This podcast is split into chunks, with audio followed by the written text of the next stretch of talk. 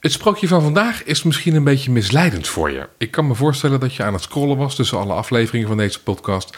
En allemaal ingewikkelde sprookjes zag over moord en doodslag. En dat je dacht: hé, hey, wat leuk, de wolf en de zeven geitjes. Die staat er ook tussen.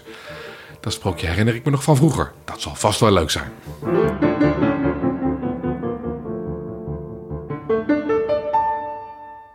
Maar Abe van der Veen, zo zoetsappig is het sprookje niet.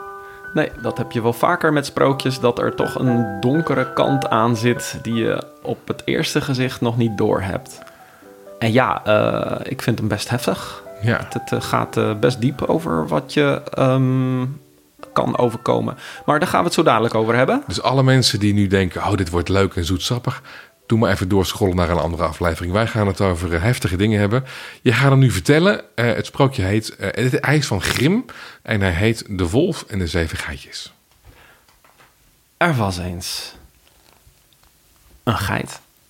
Met zeven jonge geitjes. En die moedergeit en die geitjes hadden het heerlijk in hun kleine huisje. Maar ja, zoals dat gaat. Moeder moest een keertje weg. Boodschappen doen op zoek naar eten en liet de andere zeven geitjes thuis. Nou, gaf ze haar hen wel eerst wat waarschuwingen. Zorg ervoor dat je de deur goed dicht doet. Blijf binnen, want daarbuiten zwerft de boze wolf. Oeh, ja, mekkerde ze. Stel, we horen gekloppen, wat moeten we dan doen? Weet dan zeker dat ik het ben. En je zal me herkennen aan mijn zachte stem en mijn mooie witte pootjes. Doe vooral niet open voor die boze wolf. Hij heeft een ruige stem en zwarte poten. Dat zie je direct. Is goed, moeder. Zullen we doen? En zo beloofde ze. En moeder ging op weg en liet de zeven geitjes alleen. Nu had die boze wolf dat wel door en wist dat zijn kans was gekomen om die heerlijke zeven geitjes te verschalken. Dus hij klopte aan de deur en zette zijn zoetste stem op. Geitjes, doe maar open. Je moeder is terug met cadeaus en snoep. Maar ze hoorde als heel snel van... Ja, ja, ja, ik hoor je ruige stem. Je bent onze moeder niet. Je hebt veel te ruige stem. Hmm, dat zat hem niet goed. Daar moest hij wat aan doen. Nou, gelukkig was er een oplossing. Hij at een zak vol met krijtjes op en daardoor werd zijn stem heerlijk zacht. Dus een tweede poging waagde hij, klopte aan de deur en riep: Geitjes, ik ben terug. Hoor maar hoe zacht mijn stem is. Eerst zou een geitje al open doen, maar een slimmer geitje zei: Nee, nee, we willen eerst je poot zien. Stop die maar op het venster. En zo viel hij alsnog door de mand met zijn grote zwarte klauw. Maar ook daar was een antwoord op te vinden. De wolf was voor geen gat te vangen en ging op zoek naar de bakker. Bakker, bekleed mijn poot met deeg en strooi er daarna wat meel op. Dat is vast een list om iemand op te eten of zo. Ja, doe het maar, anders eet ik jou op. Oké, oké, tuurlijk. Ik ga aan de slag. En de poot werd prachtig wit door het meel. En zo kon hij terug. En ja, toen ze daar die zachte stem hoorden en die witte poot op de vensterbank, waren alle zeven geitjes blij. Moeder is terug! De deur ging wagenwijd open. En de wolf sprong naar binnen. Hij greep, hij grauwde en schrokte ze één voor één naar binnen. Ja, dat ging nog niet zo makkelijk, want ze vluchtten weg. Nou, de eerste was niet snel genoeg, was onder het bed gekropen, maar was er al gauw achter vandaan gegrist en opgeschrokt. De tweede dacht zich beter te verstoppen achter de grote tv, maar werd al gauw gevonden. De derde zat in de provisiekast waar het eten was, maar ook dat geitje slokte hij met huid en haar naar binnen. En zo gingen ze één voor één, waar ze zich ook maar verstopt hadden, ze werden opgeslokt.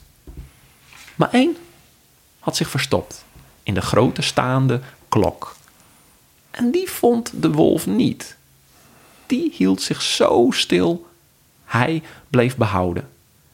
En lekker vol met zes malse geitjes waggelde de wolf de deur uit, voldaan door zijn verschrikkelijke daad, en ging lekker op het weiland uitrusten. Met een bolle buik. Uren later kwam de moedergeit terug. Ze zag de ravage, zag de deur openstaan en vroeg met een bange stem: Geitjes, zijn jullie er nog? Eén voor één riep zij de namen van de verschillende geitjes, maar niemand antwoordde. Zij eindelijk het zevende geitje riep en een angstig stemmetje klonk vanuit de klok. Maar hier ben ik, moeder. En voorzichtig klom hij uit de klok en sprong in de armen van zijn moeder. En zij zei: Kom, ik weet wellicht raad. Laten we zien waar ze gebleven zijn. Nu wist zij natuurlijk ook dat dit de daad was van de boze wolf. Dus ze gingen op zoek en vonden hem daar, in diepe slaap gehuld, ronkend op de heuvel. En ze pakte uit haar tas een schaartje en knipte daar de wolf de buik open. En omdat hij ze levend en wel had opgeschrokt, sprongen ze er ook zo ver uit. In de armen van moeder, want ze waren behouden. Ze hadden het overleefd. De wolf sliep gewoon door en daar maakten ze gebruik van door flinke, zware stenen in zijn buik te leggen en zijn buik weer dicht te naaien. Pas daarna werd hij wakker en voelde zich zwaar. liggen die geitjes toch zwaar op de maag? Ah, ik krijg er dorst van. Hij sleepte zich met de zware stenen in zijn buik naar de bron toe, naar de put, en boog zich voorover. Maar door het zware gewicht viel hij de bron in en verdronk. Toen de geitjes dat zagen, waren ze alle zeven verheugd. En samen met hun moeder deden ze een wilde ronde dans rondom de put. En zo leefden ze nog lang en gelukkig. Ik had al gehoopt dat je dat toch erbij zou zeggen. Ze leefden nog lang en gelukkig. Zo hoort het, hè? Goed. Hey, dit is het sprookje zoals we het kennen. Je hebt het leuk verteld. Hartstikke mooi. Dank je. Komma, maar nu de wat diepere betekenis. Inderdaad, dat draait het eigenlijk om. Want je kunt kijken naar de wolf en de zeven geitjes. Leuk verhaal, ook voor kinderen. Leuk om te horen. Eind goed, al goed. Prima. Maar waar staat dit voor? Wat betekent dit op een dieper niveau? Ja, het is goed om het even eh, verteld te hebben, zodat je het helemaal helder hebt. En dan kom je direct bij een heftig beginpunt. Want die geitjes, dat zijn wij, hè? Eh, ons kleine innerlijke kind. En elk kind moet ergens in zijn leven het moment ervaren waarin zijn moeder er niet meer is. En dat bedoel ik niet dood, maar dat kan inderdaad zijn om een boodschap uit. Maar het besef hebben, oh, ik ben nu even niet in verbinding. Waar is mijn moeder? En dan slaat de angst je om het hart. Dat is een moment van verlating. Dat kan zelfs traumatisch zijn als dat te vroeg gebeurt en een moeder te lang weg is. En een kind heeft die moederband nodig. Dus als die niet van de echte moeder komt, zal hij het ergens anders zoeken. En dan is er dus een risico op een surrogaatmoeder. De wolf probeert dat in te vullen. Nou, is de wolf Sorry, sorry. je gaat nu heel snel. Ja, Eh, als kind is het, som, is het ook nodig om je moeder te verlaten. juist. Dus dit is ook dit is een heel natuurlijk proces. Dat moet ook. Het is dramatisch, maar het is ook heel natuurlijk. Ja. En dan? Dan, gebeurt, dan komt die wolf. Wa- Wat is die wolf dan in, in dit Ja, verhaal? dank voor de aanvulling. Het is natuurlijk ook nodig dat je eh, tot zelfstandigheid komt. Ja. Eh, en goed om dat op een juiste manier te begeleiden... om Ja. juist dat traumatische te voorkomen. Eh, als je je hebt eh, gewend aan het vrouwelijke... dan kan het rauwe mannelijke, wat sommige mannen ook hebben... eh, angstaanjagend zijn. Voor veel kleintjes is, is een... een grote man, met een baard en een baarse stem ook echt spannend. Ik, had, ik, had een, ik had een tijdje terug een, echt een, een zware zwarte baard. Mhm. En als ik bij mijn zusje kwam met, eh, een, met het babytje... Dat, Nou echt, ik kwam de drempel over en ze begon te huilen. Huilen, ja, ja, ja. nou, wil ik niet zeggen dat dat zo eh, traumatisch gaat worden, maar ehm, de- laten we even naar het sprookje teruggaan. Ja. Eh, de wolf komt binnen, een, een mannelijke kracht die bang maakt. Zodra je bang wordt, is hè, je hebt vluchtreflex, je eventuele vlucht, een, een reflex om panisch in angst zo te blijven of aan te vallen. Nou, er zijn kleine geitjes, ze gaan niet aanvallen, ze vluchten. En dat is interessant. Als je zo'n angstmoment hebt, waar vlucht je in? Want er zijn zeven geitjes Ja. en ze vluchten alle zeven naar, op een andere manier. Op een andere manier. Niemand vlucht op hetzelfde plekje. Want vertel eens, waar vluchten ze heen? Eh, je zou ze zelfs, eh, want zeven is zo'n heilig getal. Hè? Dat komt eh, zeven planeten, zeven dagen, maar ook zeven chakras. Dus je zou het kunnen zien als zeven aspecten die je alle zeven hebt en die een andere neiging hebben. Zoals ze in de christelijke mythologie het ook over zeven hoofdzonden hebben. Nou, Even praktisch. Eén vlucht de provisiekast in. juist. Dat staat voor... Dat, dat, Vraatzucht. dat is mijn geitje, zeg maar. Ik, Ja. ik ga te veel eten. Precies. Dus dat is één aspect van mens zijn. Je, eh, je vlucht in eten. Wat zijn nog meer plekken waar die geitjes heen vluchten? Vlucht in het bed of onder het bed. Waar staat Zou je kunnen voor? zien als de ledigheid, de luiheid. Ja? vluchten in. Ehm, ja, eh, eh, laten we het even wat praktischer houden. Bijvoorbeeld eh, de tv. eh, vluchten in eh, schermpjes. In vermaak. Ja. In vermaak. Je kan zelfs vluchten in, in workaholics zijn. In, in eh, helemaal in het werk verstoppen. Je kan vluchten in de studeerkamer. Dus dat je je overstelt met boekenkennis. En dan wordt het op die manier. Eigenlijk alles wat je uit het hier en nu haalt...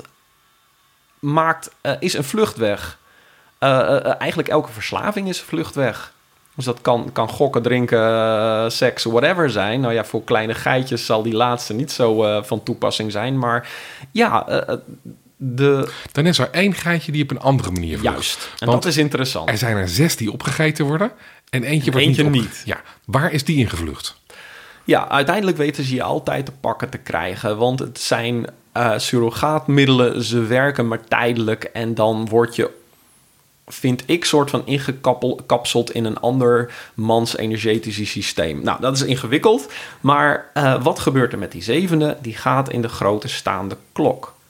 Wat is dat? Die vlucht in de klok. En waar, ze, klok. En waar staat is de kloksymbool voor? klok deelt de werkelijkheid op in partjes. Die snijdt de wereld in seconden, minuten, uren, zoals ons hoofd ook de wereld opsnijdt in objecten. Die analyseert, die definieert, die determineert. Misschien ook wel opdeelt in goed en kwaad als ik naar mezelf kijk. Eh, Ook. Op, opdelen, analytisch, Die maakt als ware rationeel. die maakt ons rationeel, wat een positief ding is. Maar als je er te veel in opgaat en dat als de enige manier van waarnemen ziet, eh, is het eh, een, een ding wat ons van binnen een soort van dood maakt. Waardoor we ons niet meer kunnen eh, verbinden. Van de zeven manieren is het de enige die tot overleving zorgt. Exact. Dus het is, eh, het is niet goed, want hij is verstopt. Dan zal het dan geschreven zijn door een man, dit sprookje, of niet? Mm, Grim heeft hem opgeschreven, dat is een man. Maar ik weet niet wie het heeft verteld. Dat Goed, zouden we maakt niet uit, maakt niet zoeken. uit. Ja. Ehm, hij, zolang die verstopt zit, is het eigenlijk een negatieve kracht. Want, want dat is als het ware, je zit in je hoofd en je weet niet meer uit de innerlijke dialoog te komen. Je denkt dat je je eh, stemmetje bent. Dat je het stemmetje in je hoofd bent. Nou, heel veel mensen denken, hè, cogito ergo sum, ik denk dus ik ben, dat dat alles is. Maar dat schept een enorme ehm, grens tussen jou en de werkelijkheid, waardoor die verbinding, waaruit liefde en waarheid en wijsheid en schoonheid eh, uit ontstaat, dat je die veel moeilijker kan pakken. Hij heeft iets nodig om weer bij zichzelf te kunnen komen. Dat vertrouwen wat hij kwijt is geraakt in de moeder. Ja, eh, en dan is het verleidelijk om te denken... dan gaan we dus met z'n allen terug naar de moeder. Maar dat is eigenlijk een stap terug in de tijd. Het is een stap terug, zo lijkt het, maar in een nieuwe, diepere groep. Want je hebt wel, en dat is het positieve van de klok, je hebt daarmee een individuali- individualiteit gekregen, een ego. Je, je bent een persoon geworden. En dat is heel anders dan onder de hoede, onder de rokken van moeder, waarin je nog nauwelijks aan je ik-besef hebt gewerkt. Precies, dus we willen niet terug, we willen vooruit, maar dan wel verbinden met het vrouwelijke. Juist. Hoe doen we dat? Eh, ja, je zal ergens die sprong in het diepe moeten wagen om zo nu en dan toch uit dat verstand te gaan en eh, de matrix, de, de moeder te ontmoeten. Eh, dat is op een. eh, dat is een onbekende wereld voor ons, maar je gaat als het ware eh, de emoties weer zuiver ervaren. Vinden heel veel mensen eng, want dan denk je van, oh, er komt de beerput open. Dan, dan ga ik ook die dat heftige verdriet, die enorme angst voelen, die ik helemaal niet wil voelen. Maar het is nodig om die echte verbinding met de, ehm, de moeder te kunnen maken. Het vrouwelijke. Ja, misschien meer het vrouwelijke dan met de moeder. Ja, die staan in elkaars verlengde. Het, eh, vanuit het. Ja, Maar goed, een moeder, dat, dat zegt eigenlijk al van daar ben je afhankelijk van. maar de moeder is En de het. fysieke moeder zijn Maar- we niet afhankelijk van. Ja. De moeder aarde zullen we altijd afhankelijk van blijven. Maar de moeder is het verleden en het vrouwelijke is de toekomst. Voor een mens, voor een man. Eh, in die zin van, eh, ze wordt eigenlijk van moeder wordt ze minnaar. Ja, precies. Het vrouwelijke dan. Ja, ja, ja. En daarna, als je die barrière hebt eh, gehad, kom je bij het eh, op een zonder angst naar het mannelijke kijken. Want de wolf is het negatieve mannelijke. Het toxische Het mannelijke. toxische mannelijke weer, die, die je wil eh, overweldigen, die, die heel agressief is en je opslokt. En, en dus dominant is en je daardoor niet eh, je eigen macht, kracht laat ervaren. Eh, maar je hebt ook het mannelijke deel in jezelf. Dus je zal er toch naar moeten kijken van, oh, die mannelijkheid is niet alleen maar dat negatieve. De wolf is in rust. Hij is een stuk minder eng als eh, hij in het begin was toen hij daar woest de kamer insprong. Ehm, je kan er aan de hand van je moeder naar kijken of van, van het vrouwelijke naar kijken en dan ehm,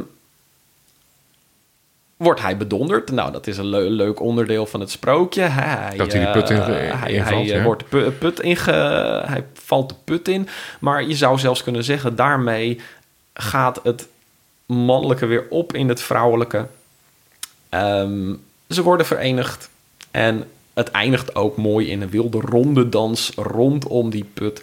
Ze ehm, verbinden zich met dat vrouwelijke element en kunnen daarmee de energiewielen weer laten draaien. Ze kunnen weer helemaal eh, speels en vrolijk zonder angst worden. Dit is in die zin ook een sprookje wat voor mij nog niet helemaal af is. Ze eh, komen nog weer opnieuw onder de hoede van de moeder en, en hebben dus maar een deel van hun avontuur gehad. Ze zullen nog meer moeten doen met dat oermannelijke. Ja, het gaat over eh, volwassen worden daarmee. Ja. Ja. En dit is een klein stapje in volwassenheid. Ja. Wat de gebroeders Grimm ons hier laten zien. Eh, Ja. Maar zeker niet de ultieme stap. Je bent Nee. er nog niet. Maar eh Het zo werkt oefen- het ook. Hè? is een, mooi- is een mooi oefenstapje dit. Stapje voor stapje, graad voor graad kom je dichter bij eh, jezelf. Werkt dit alleen voor mannen en voor jongetjes of ook voor vrouwen en voor meisjes op deze Ik manier? denk dat de geitjes eh, jongens en meisjes kunnen zijn. We hebben beide een moment van verlatingsangst van de moeder. En Angst voor het beide toxische angst voor het toxische mannelijke. Eh, een sprookje wat heel erg juist over eh, de vrouwelijke omgang met het toxische mannelijke eh, is, is Roodkapje. Dat is weer een ander verhaal. Dames en heren, en daarvoor mag u een andere aflevering luisteren. Tot zover in elk geval de Wolf en de Zeven Geitjes in de Sprookjespodcast. Dankjewel voor het luisteren. En jij, Abe, dankjewel voor het vertellen hiervan. Graag gedaan. Eh, in de Sprookjespodcast hoor je elke aflevering een nieuw sprookje van over de hele wereld. Mijn naam is Basti Barancini en vandaag hoorde je Abe van der Veen. Hij heeft de afgelopen twintig jaar een enorm repertoire opgebouwd als verhalenverteller. Hij heeft er honderden verteld. Eh, ook schrijft hij artikelen en boeken over de diepere betekenis. Kijk op www.abedeverteller.nl voor meer informatie over hem.